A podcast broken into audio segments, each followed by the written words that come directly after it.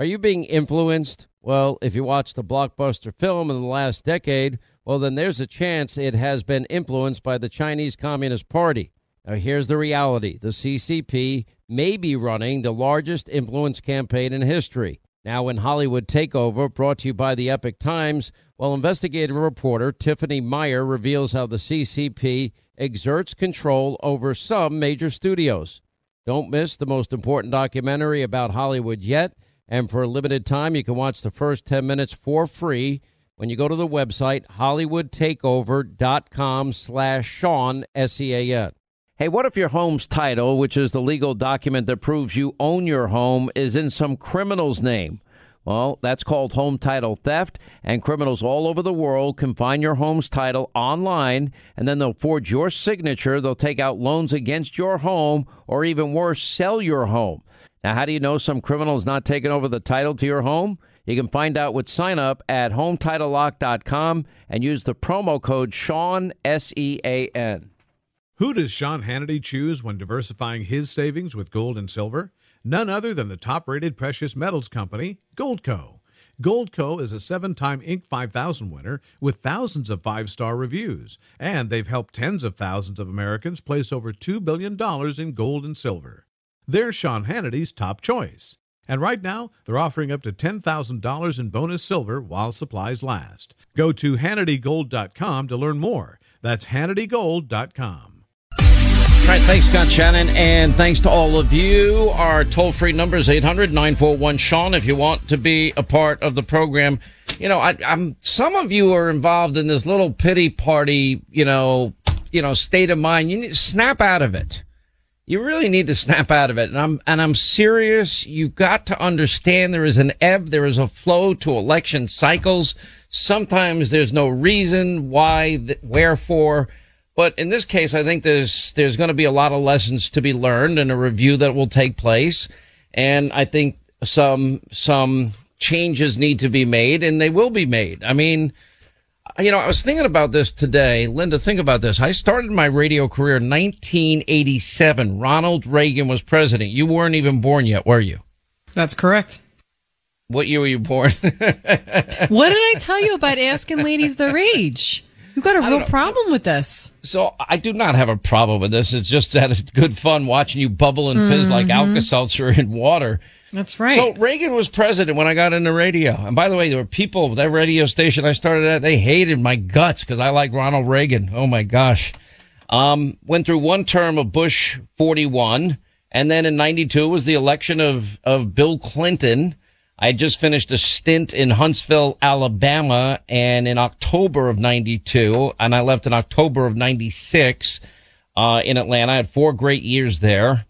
By the way, when I left Alabama, the local paper editorialized goodbye to the talk show host from hell. When I left Atlanta, they had a year-end edition in 1996. Uh, 1996 was a good reason, good year for two reasons. The Olympics came and Hannity left. That makes, should I have a complex over that? I don't know. Maybe it's a badge of honor. Uh, but anyway, so, you know, then there's the election of Bill Clinton in, in what, 92?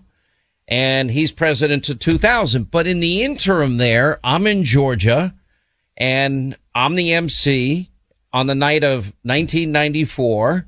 Republicans have been out of power. Imagine this, out of the House they did not have control of the House of Representatives for 40 long years. That's like 40 years in the wilderness. Something about the years 40 years. But, and sure enough, it was one of the most exciting nights of my life. I was emceeing Newt Gingrich's event at the Cobb Galleria. And it was just an incredible time, an incredible night, an incredible wave election. Uh, a lot of it in, in reaction to, to Bill Clinton, who went hard left when he first, his first two years as president. He then moderated his views quite a bit, actually. You know, the era of big government is over and the end of welfare as we know it. And we actually achieved Newt Gingrich with Clinton as part of it. They, they got us to a balanced budget, uh, using congressional budget office numbers and, and we had great success for the country and it ended up being fine. Um, then of course, uh, in 96, I moved to the Fox News channel and that's the year that Clinton gets reelected. Uh, and uh, then we get to 2000, And 2000, it's, it's Bush v. Gore. And you talk about an election mess. I mean, you know, hanging, swinging, dimpled, pimpled, perforated, you know, chads and, and the count goes on until December and the Supreme Court rules. Um, even to this day, you know, nobody can say with any certainty that 537 votes was what separated uh, George W. Bush from Al Gore, but very contentious time. The Supreme Court gets involved. They use the equal protection argument, which I thought was kind of weak myself, to be honest, but it is what it is. Uh, we needed it. We needed uh, somebody to win someplace somehow. And that's, that's how it panned out. Anyway, so you have that election mess. And sure enough, George W. Bush gets inaugurated. Then 9-11, 2001 happens. Now America's on a, on a war footing. The country is in the middle of this, you know, war against terrorism. And 2004 was a tough reelection. I'll never forget that de- election day. The, the election, uh, what do you call it? Uh, the exit polls came out that showed that John Kerry was going to be the next president of the United States. I remember this radio program. We got a call from Dick Cheney, called, got off a plane, lands, reads the exit polls, called into the show and said the exit polls had projected that Bush and, and Cheney would lose Florida and they would lose Ohio. Well, they won both those states. The exit polls were wrong and they were wrong by a lot. Um, and, and, you know, so on and so forth. Then in 2008, he got the election of Barack Obama. I didn't think John McCain ran a particularly good campaign. Uh, and it became somewhat inevitable. He was the anointed one and a lot of, you know, hype in the country and everyone loves Obama, blah, blah, blah. Meanwhile, the guy had no experience. Nobody vetted him. We vetted him and we didn't win that election. But then two years later, what happened?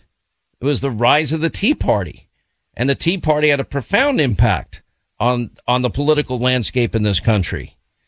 And I felt in 2012 that was a winnable year. I thought that Obama could have been beaten. And after the first debate, I thought Mitt Romney had it. I thought he'd win that race. And then he took his foot off the gas and just, just laid down for the next two debates. Wherever that advice came from, it was a disaster. Um, then 2016, we have the election of Donald Trump. Uh, then here we are 2020. We have Biden putting aside, you know, the FBI putting their thumbs on the scale of both those elections, something we'll get to in a minute. Um, so a lot happens in the country and there's an ebb and flow to political cycles. And yeah, I would have preferred Herschel Walker win over the radical Raphael Warnock. Um, I don't blame Herschel. I thought some people are saying he wasn't a good candidate. And one of the things you got to look at, you got to make adjustments. Look at what football te- teams do. You talk to coaches as they're going into the locker room at halftime and a sideline reporter will ask a coach, okay, what do you, what do you think of what happened in the first half? Well, we got to make some adjustments on defense. Uh, clearly, uh, we're not stopping the run game.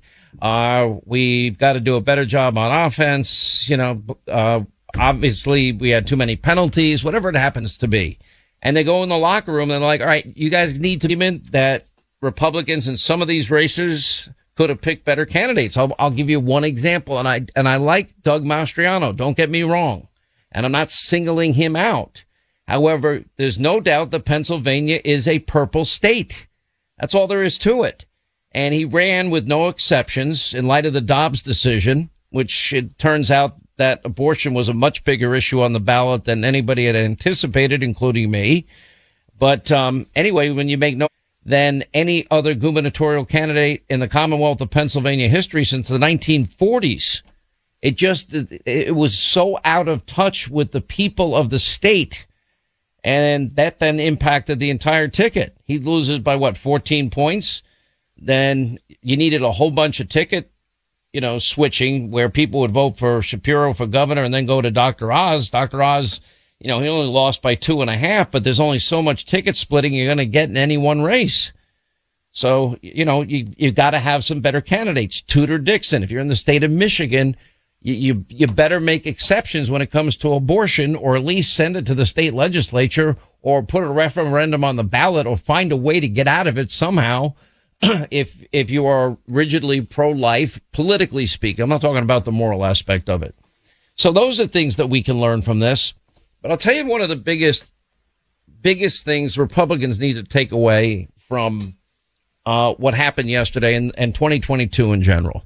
And number one, you can't forget the victory. The winning of the House is massive, and it's the same amount. It's the same. Uh, it's the same margin that Nancy Pelosi had in the last Congress, and we saw the damage that they could do. Republicans now have charge of the committees. They now have the power of the purse. They now have the power to subpoena. We're going to get real investigations into the Bidens, and it will be an investigation into Joe Biden and influence peddling. And I believe the evidence now is growing every day, and it will be overwhelming and it will be incontrovertible. We'll also have an investigation into the FBI, especially into their influence in the last two elections, and I'll get into that in a little bit too. But I think that you know, until Republicans, and I don't know why this is the case. It's not the case in Florida. In Florida, look, Florida's had its election problems. They had problems in 2000. They had to fix those problems. Uh, and they, they did. They went with another system. They, they fixed the problems in 2016. And now they're at the point where they can count seven and a half million votes in a couple of hours. You know the winner and there's integrity in the system and Republicans in Florida are not reluctant. They're not resisting voting by mail. They're not resisting voting early in Florida. And they they have checks and balances. They have signature uh, verification. They have voter ID that must be included in even mail-in ballots. So the system has integrity to it, and the Republicans there are using the system. But if you look at a lot of these other states, Pennsylvania, I don't think one vote should be cast until, unless and until they have all the debates finished. And, uh, you know, same thing in a lot of these other states. My system would be simple. It would be make election day a national holiday, have voter ID, signature verification, have paper ballots, have partisan observers watch the voting in every precinct all day. And then when the polls close, they watch the vote counting all night. That's simple. But we don't have that system. That's the system we wish we had. That's the system we can have if we elect Republican governors and Republican state legislators and they, they buy into the simpler system. We have not the one that we wish we had. You can't start election day. I knew going into election day yesterday because I'd been looking online, looking at the early voting, doing an analysis after analysis, talking to all my friends in Georgia and the consensus was that Herschel started out yesterday, and he was down, and yet he won election day voting by 230,000. The problem is that number is too big a number to assume that you're going to get your voters out, especially if it's a rainy day or there's a call for rain and win. So what, well, my, my admonition to the Republicans, and what do I know? I'm not even a registered Republican. I'm a, conser- I'm a registered conservative is whatever the Democrats are doing with early voting, whatever they're doing, you need to at least match what they're doing, preferably do it better than they're doing. And you better accept the fact that this resistance and this reluctance not to go along with the system you're stuck with is not working well for you. You have to accept that and pick the best candidates that you believe can win in the respective states that you're running in. Some states that are purple are not going to accept a gubernatorial candidate that's going to have a say. So, you know, you have, if you're down hundreds of, thousands of votes on election day and Republicans continue to resist the system that exists, not the one you wish existed, you're going to continue to pay a price. I'm not that bummed out by this. I am happy Republicans have the House. And I think from this point, Republicans, if they make these adjustments, they'll do fine, but they got to understand what they're dealing with. And to, up to this point, they've not accepted that reality, or at least too many people have not accepted that reality. Look at what they're doing in Florida. Look at what they're doing in other states that are running, definitely need voter ID and signature verification. And then hopefully you elect state legislatures and governors that will put in a better voting system, one with more integrity, so you have full confidence in the results. Uh, but you know, not playing on the same ball field, that's not going to work. Anyway, listen, I want you in these tough economic times to save as much money as possible. That's where our friends at Pure Talk come in, a, a veteran owned company Uh, for example, you can get talk, unlimited talk, text, and blazing fe- close to a thousand dollars a year. Some families are saving much, much more than that. That's real money in your pocket. You get the exact same cell towers, the exact same 5G network. You get the same number of bars in terms of coverage on your phone. You keep your phone, you keep your phone number. How do I know? I'm a customer. You're going to love this company. Uh, they got the best customer service of any company you'll deal with. It's simple to make the switch. Just dial pound 250 on your cell phone. Say the keyword save now. Do it now. You save an additional 50% uh, percent off your first month. That's pound 250 keyword save now from our friends at Pure Talk and they'll switch over in a matter of minutes and do it. Put the money in your pocket for the exact same service.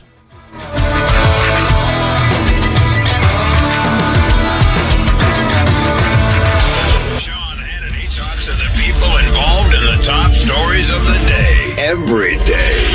Sean Hannity is on. Is on. More Than a Movie is back with season two of the award winning film podcast, and this time with a lot more movies. I'm your host, Alex Fumero, and each week I'm going to talk to the people behind some of my favorite movies. From The Godfather, Andy Garcia, He has the smarts of Vito, the temper of Sonny, the warmth of Fredo, and the coldness of Michael. to the OG Spy Kid, Alexa Penavega, You had Carla Gugino, who's the coolest mom ever. You had Antonio, who's handsome, amazing, charismatic. And then Carvin and Junie. I felt like a lot of other kids felt like this could be me. to the legend behind La Bamba, Lou Diamond Phillips. when I walked in, I didn't think I had a shot at Richie because John Stamos's picture was already up on the wall. Every episode will feature interviews with the biggest actors, directors, writers, and producers behind your favorite films and tap into the history of Latinos in film. Listen to More Than a Movie as part of the My Cultura Podcast Network, available on the iHeartRadio app, Apple Podcasts, or wherever you get your podcasts. Hey, I'm Jay Shetty, and I'm the host of the On Purpose podcast. On Purpose is dedicated to helping you be happier, healthier, and more healed. This week, I talked to Orlando Bloom in a rare interview where we went deep into how he got comfortable with fear, navigating the changes in relationships, and how to change the guilt and shame thought pattern. This conversation shows a never seen before side to Orlando Bloom and his unique life journey. I think we all struggle sometimes to really deeply believe that we are enough, that we're valued, that we're valuable. You know, we're imprinted by our parents from the age of zero to seven, right? Mm. I'm constantly trying to go like, how do I detach from my from this idea of what do, is that is that my baggage? It doesn't look like my baggage. I mean, I know. Oh, okay, that's mine. Let's unpack that. Listen to On Purpose with Jay Shetty on the iHeartRadio app, Apple Podcast, or wherever you get your podcasts.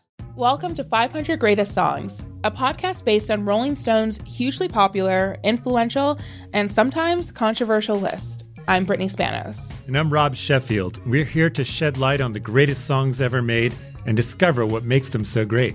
Every week, we'll pick a new song from the list and talk about their placement on the revamped 2021 list. We'll also have guests join us, ranging from the artists themselves to the producers, or simply other writers like ourselves who voted on them. From classics like Fleetwood Mac's Dreams to the Ronettes' Be My Baby, and modern day classics like The Killer's Mr. Brightside and Britney Spears' Baby One More Time. There's so many fascinating stories that have been forgotten, like Midnight Train to Georgia, starting with a phone call to Farrah Fawcett, or how the Yeah Yeah Yeahs inspired Kelly Clarkson's banger Since You've Been Gone and Beyonce's Hold Up. Listen to Rolling Stone's 500 Greatest Songs on the iHeartRadio app, Apple Podcasts, or wherever you get your podcasts.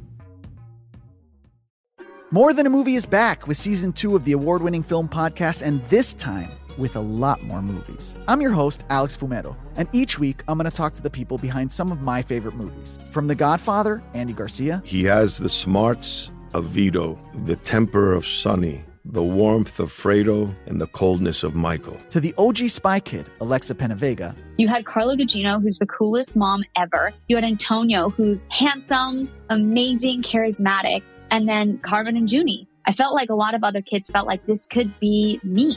To the legend behind La Bamba, Lou Diamond Phillips. When I walked in, I didn't think I had a shot at Richie because John Stamos's picture was already up on the wall.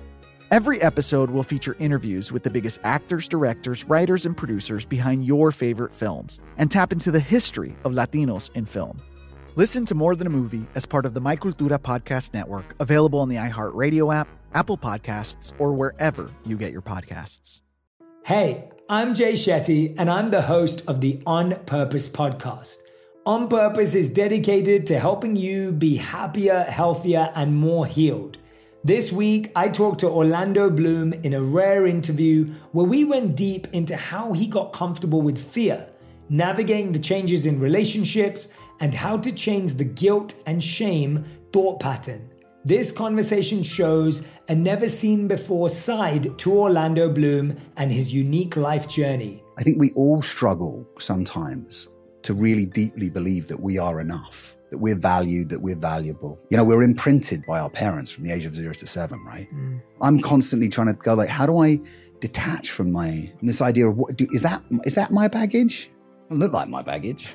I mean, I know Oh, okay, that's mine. Let's unpack that. Listen to On Purpose with Jay Shetty on the iHeartRadio app, Apple Podcast, or wherever you get your podcasts. Welcome to 500 Greatest Songs, a podcast based on Rolling Stone's hugely popular, influential, and sometimes controversial list. I'm Brittany Spanos. And I'm Rob Sheffield. We're here to shed light on the greatest songs ever made and discover what makes them so great. Every week, we'll pick a new song from the list and talk about their placement on the revamped 2021 list. We'll also have guests join us, ranging from the artists themselves to the producers, or simply other writers like ourselves who voted on them. From classics like Fleetwood Mac's Dreams to the Ronettes' Be My Baby, and modern day classics like The Killer's Mr. Brightside and Britney Spears' Baby One More Time.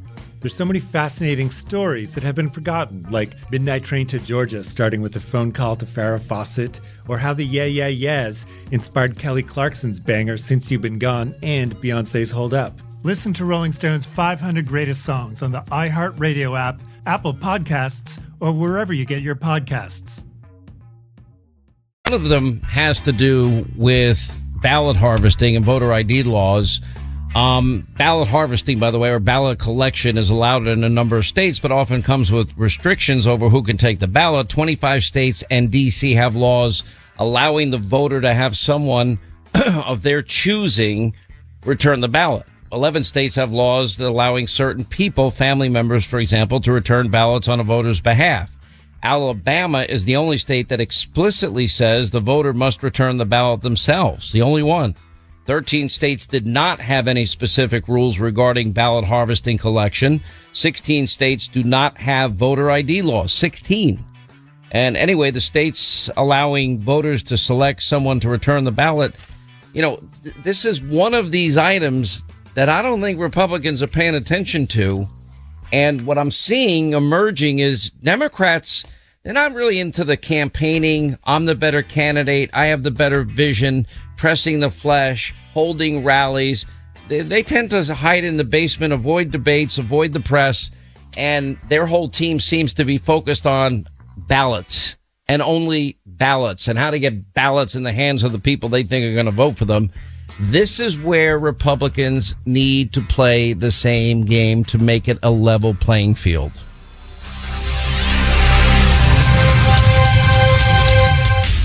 Get your dose of independence and liberty every weekday right here on the Sean Hannity Show. All right, 25 now to the top of the hour. So all these states with the ballot collection, ballot harvesting, ballot collection, whatever you want to call it.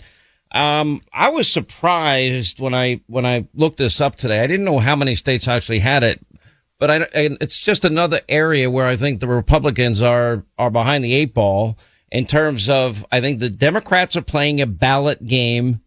I think the game has changed. It's modernized. They're taking full advantage. They they're running campaigns totally differently now. You know, Katie Hobbs wasn't out running rallies, answering the press, uh, pressing the flesh, taking selfies, signing autographs, shaking hands, kissing babies. And neither was John Fetterman. And neither was Joe Biden for that matter. And, and so the, that old model that, look, I still believe in that part of it. I think it's an important part. People get to know you, like you, understand you, understand your values, want to, want to champion your cause. But I think the Democratic game has been avoid debates, avoid the media, hide in the basement, and and get your team out there and and 25 states have laws allowing voters to have someone on their choose of their choosing return their ballots 11 states have laws only allowing family members to return ballots uh, Alabama, the only state that says the voter themselves must return the ballot. 13 states don't have specific rules regarding ballot harvesting or collection. 16 states don't have voter ID laws. I mean, so th- that's the system as it exists. And what I'm saying is that I think Republicans, especially 2020 changed everything. Democrats dug in deeper, you know, knowing that it was more now about a ballot game. And that's why if Republicans on election day, if they remain reluctant, resistant to voting early or to mailing in their ballots, uh, which I'm the first to say it's not my system. Don't blame me for the system. I'm, I told you what my system is. My system is national holiday, election day, day of voting, make exceptions for the military. People can apply for an absentee ballot. They're going to be out of the country, out of, out of their state, sick, infirmed, elderly, whatever. Uh, short of that is everybody goes on election day. They vote paper ballot and signature verification and voter ID and you have partisan observers watching the voting all day in every precinct and partisan observers watching the vote counting after the polls close. That's simple. Um, now there's one last thing that Republicans better keep an eye on for the future too. And I don't know anyone else that's talking about it, but I actually dug deeper today to get more numbers. Uh, my Crackerjack staff was helping me with all of this. And that is what I'm calling accelerated migration and that it's it's really simple. You have you have two events, I think, that are are the cause for the acceleration. One is I think that people just got fed up living in states like Michigan and New York and and Pennsylvania uh, and other states that had draconian measures as it relates to COVID and no in-person learning for their kids, coupled with the fact that baby boomers they're sick and tired of high taxes burdensome regulation, COVID lockdowns and restrictions. And, and they're looking at states like the Carolinas and Tennessee and Florida and Texas. And they're saying, you know what? There, there are better options. So we see this migration that is now happening. For example, you know, inbound migration to Michigan is 48%. Outbound is 52. You know, if you look at their, the, the last year, you know, they lost from 2020 to 2021, they lost, you know, nearly 20,000 residents left the state. Not a lot, but a significant amount. Uh, and I would venture a guess most of these people that are moving to red, red states, they're moving and they're because the political values they don't like in their current states. They tend to be more conservative. That's why Florida's grown by leaps and bounds. Look at New York, for example. Um, only 42% inbound and 58% outbound. In other words, 58% of, in terms of migration from New York, 58% of people are leaving and only 42% are coming in. I mean, it's, uh, it's pretty dramatic and, and they lost 320,000 people in the state of New York just from 2020 to 2021. You look at party affiliation, for example, in New York, you've got, you know, Democrats at at six million four hundred thousand and and Republicans at two million eight hundred thousand. It's not a state Republicans are going to win. Pennsylvania has a net outbound of 51%, inbound 49%. They're not leaving Pennsylvania in the big numbers like they are California and New York, but they're still leaving. And, you know, they're losing in that population. And that population, I would argue, again, is conservative. You want to know why Pennsylvania is a hard state for Republicans to win? Well, if you look at registration this year alone, Democrats have 4 million people registered as Democrats. Republicans have 3.4 million. That's a significant difference. If you look at Wisconsin, they're actually the one of the few that are dead even, 50% inbound, 50% outbound. They actually gained 3,585 people from 2020 to 2021. Uh, look at California. They're just the exact same number as New York. 50 58% of people migrating or mi- migrating outbound from California. They're leaving. Only 42% inbound. And if you look at the net loss population for one year, 2020 to 2021, it's 261,000 people. That's a lot. Want to talk about Democrats? All right, there are 10 million uh, registered Democrats out in California, only 5 million Republicans registered out in California. Now you look at a state like Florida. What's happening in Florida? 56% inbound and only 44% outbound. Florida, by the way, in the last, you know, they have experienced a 14.6% total growth in population from the census from 2010 to 2020. Net increase in population last year alone, over 200,000 people. If you look at voter registration, 2016, Democrats outnumbered Republicans. Now Republicans are up by, they have 5,200,000. Democrats have uh, 4,900,000. I mean, that's a dramatic difference.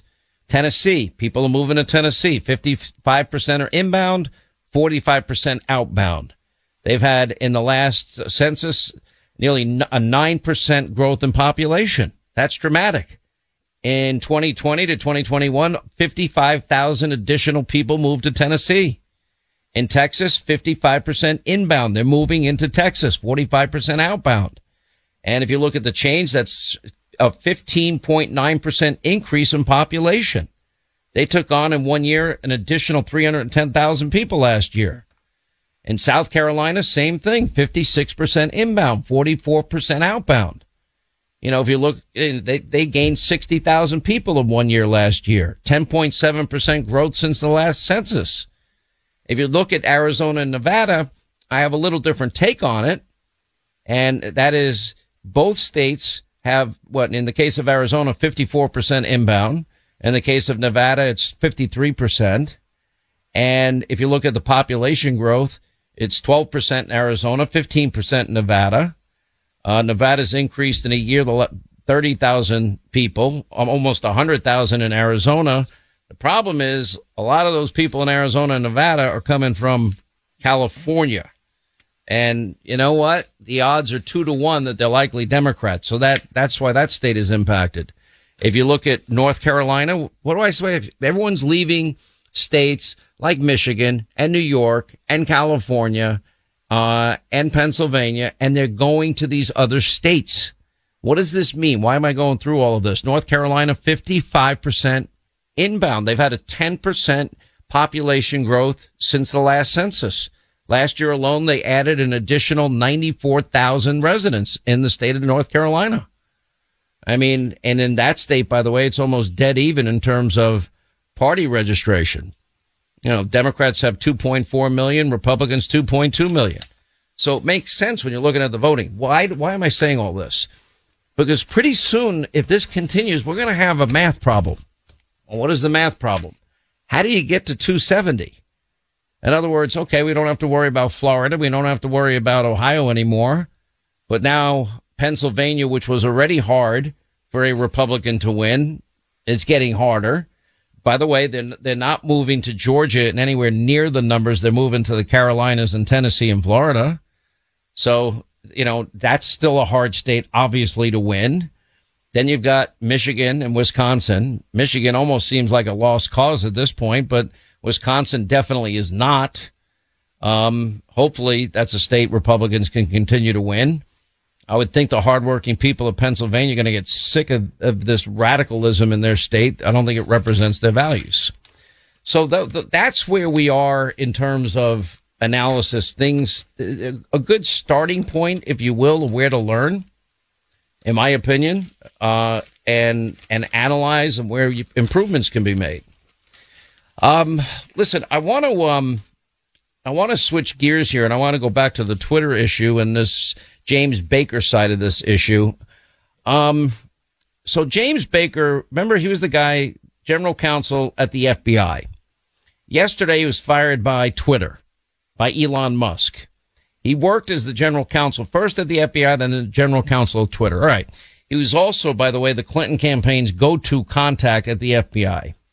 Baker eagerly fielded, you might recall, calls from the Clinton attorney Michael Sussmann, who even talked to him about a job, who plied him with phony information about Donald Trump and Russia, etc. Now, Jonathan Turley, to quote him, he said Baker has been featured repeatedly in the Russian investigations lost, launched by the Justice Department, including the hoax involving the Russia Alpha Bank nonsense. And Baker was also reportedly responsible for disseminating the dirty Russian uh, dossier of Hillary Clinton to the press, uh, passing it off as legitimate material. By 2018, Baker was under criminal investigation for leaking, forced out of the FBI, and of course, deep state members never get the same justice system as Republicans. But anyway, I digress. Anyway, so first he was a, a legal analyst at fake news CNN. Then he moves over to Twitter, um, and becomes their deputy counsel. Anyway, but then we discovered through this whole process of releasing information and in terms of Twitter covering up and censoring and favoring the Democratic Party and being involved in election interference, to quote Elon Musk, um, he was the guy that was making the decisions we find out behind the scenes.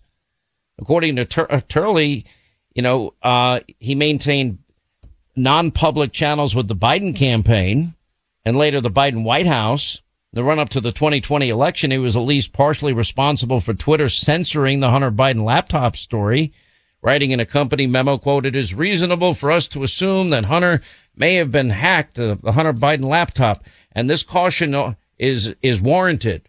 But, but even the initial release of information and documents showed that Twitter said that's not going to hold. They didn't believe that. The FBI had this for nine months. The FBI could have easily have confirmed this was Hunter's laptop. There was obviously allegations by Hunter himself, implications that his own father was benefiting from this influence peddling and this family syndicate that Hunter's involved in making millions from countries with no experience. Enemy countries of the U.S. like China. By the way, this is going to be a massive story come January. I guarantee you it is going to be massive. Anyway, it's, um, meanwhile, in the days and weeks that followed, then we find out that the FBI, who had Hunter Biden's laptop for 11 months, did nothing with it, started meeting weekly with all of these big tech companies, warning them that there might be outside interference or attempts at outside interference and information that is going to be disseminated that is going to be false. And some of it may, may involve Hunter Biden, just so you know. And they put the scare, they put the pressure on all of these companies so they wouldn't report it. And now they knew that Rudy Giuliani had it, meaning the laptop, and they knew the New York Post had it. So they knew it was coming, and yet they wanted these companies to be on the lookout for this. Anyway, so the FBI had had it since 2019. They knew it was real. They knew it wasn't Russian disinformation, but that's not what they were telling these big tech companies. And I would argue, I'd like to know if Jim Baker knew it as well. I would assume he probably did. It was censored all over Twitter and by every other big tech company. And it had an impact. Despite all of this, anyway, Jim Baker somehow still was gainfully employed until yesterday. And not only was Baker working at Twitter, but he was the attorney personally reviewing and approving the initial batch of files that were released by journalists Matt Taibbi and Bari Weiss, who's part of this investigation. And that's all part of Elon Musk's transparency efforts. Taibbi said, quote, over the weekend, while we both dealt, while we both dealt with obstacles to new searches, it was Barry. And Weiss said, my jaw hit the floor. Short time later, Musk fired Baker after calling Jim's explanation for the whole ordeal unconvincing. I mean, it's, this is two presidential elections in a row where the FBI is putting their thumbs on the scale. Now that's something on top of things Republicans can do proactively. This is something that has to happen as a country because now we're dealing with the law and the Constitution. Now we're dealing with election interference, to quote Elon Musk. That's a whole separate issue. More Than a Movie is back with season two. I'm your host, Alex Fumero, and each week I'm going to talk to the people behind your favorite movies. From The Godfather, Andy Garcia. He has the smarts of Vito, the temper of Sonny, the warmth of Fredo, and the coldness of Michael. To the legend behind La Bamba, Lou Diamond Phillips. When I walked in, I didn't think I had a shot at Richie because John Stamos' picture was already up on the wall.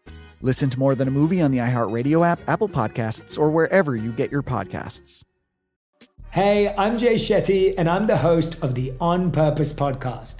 This week, I talked to Orlando Bloom in a rare interview where we went deep into how to get comfortable with fear and how to change the guilt and shame thought pattern.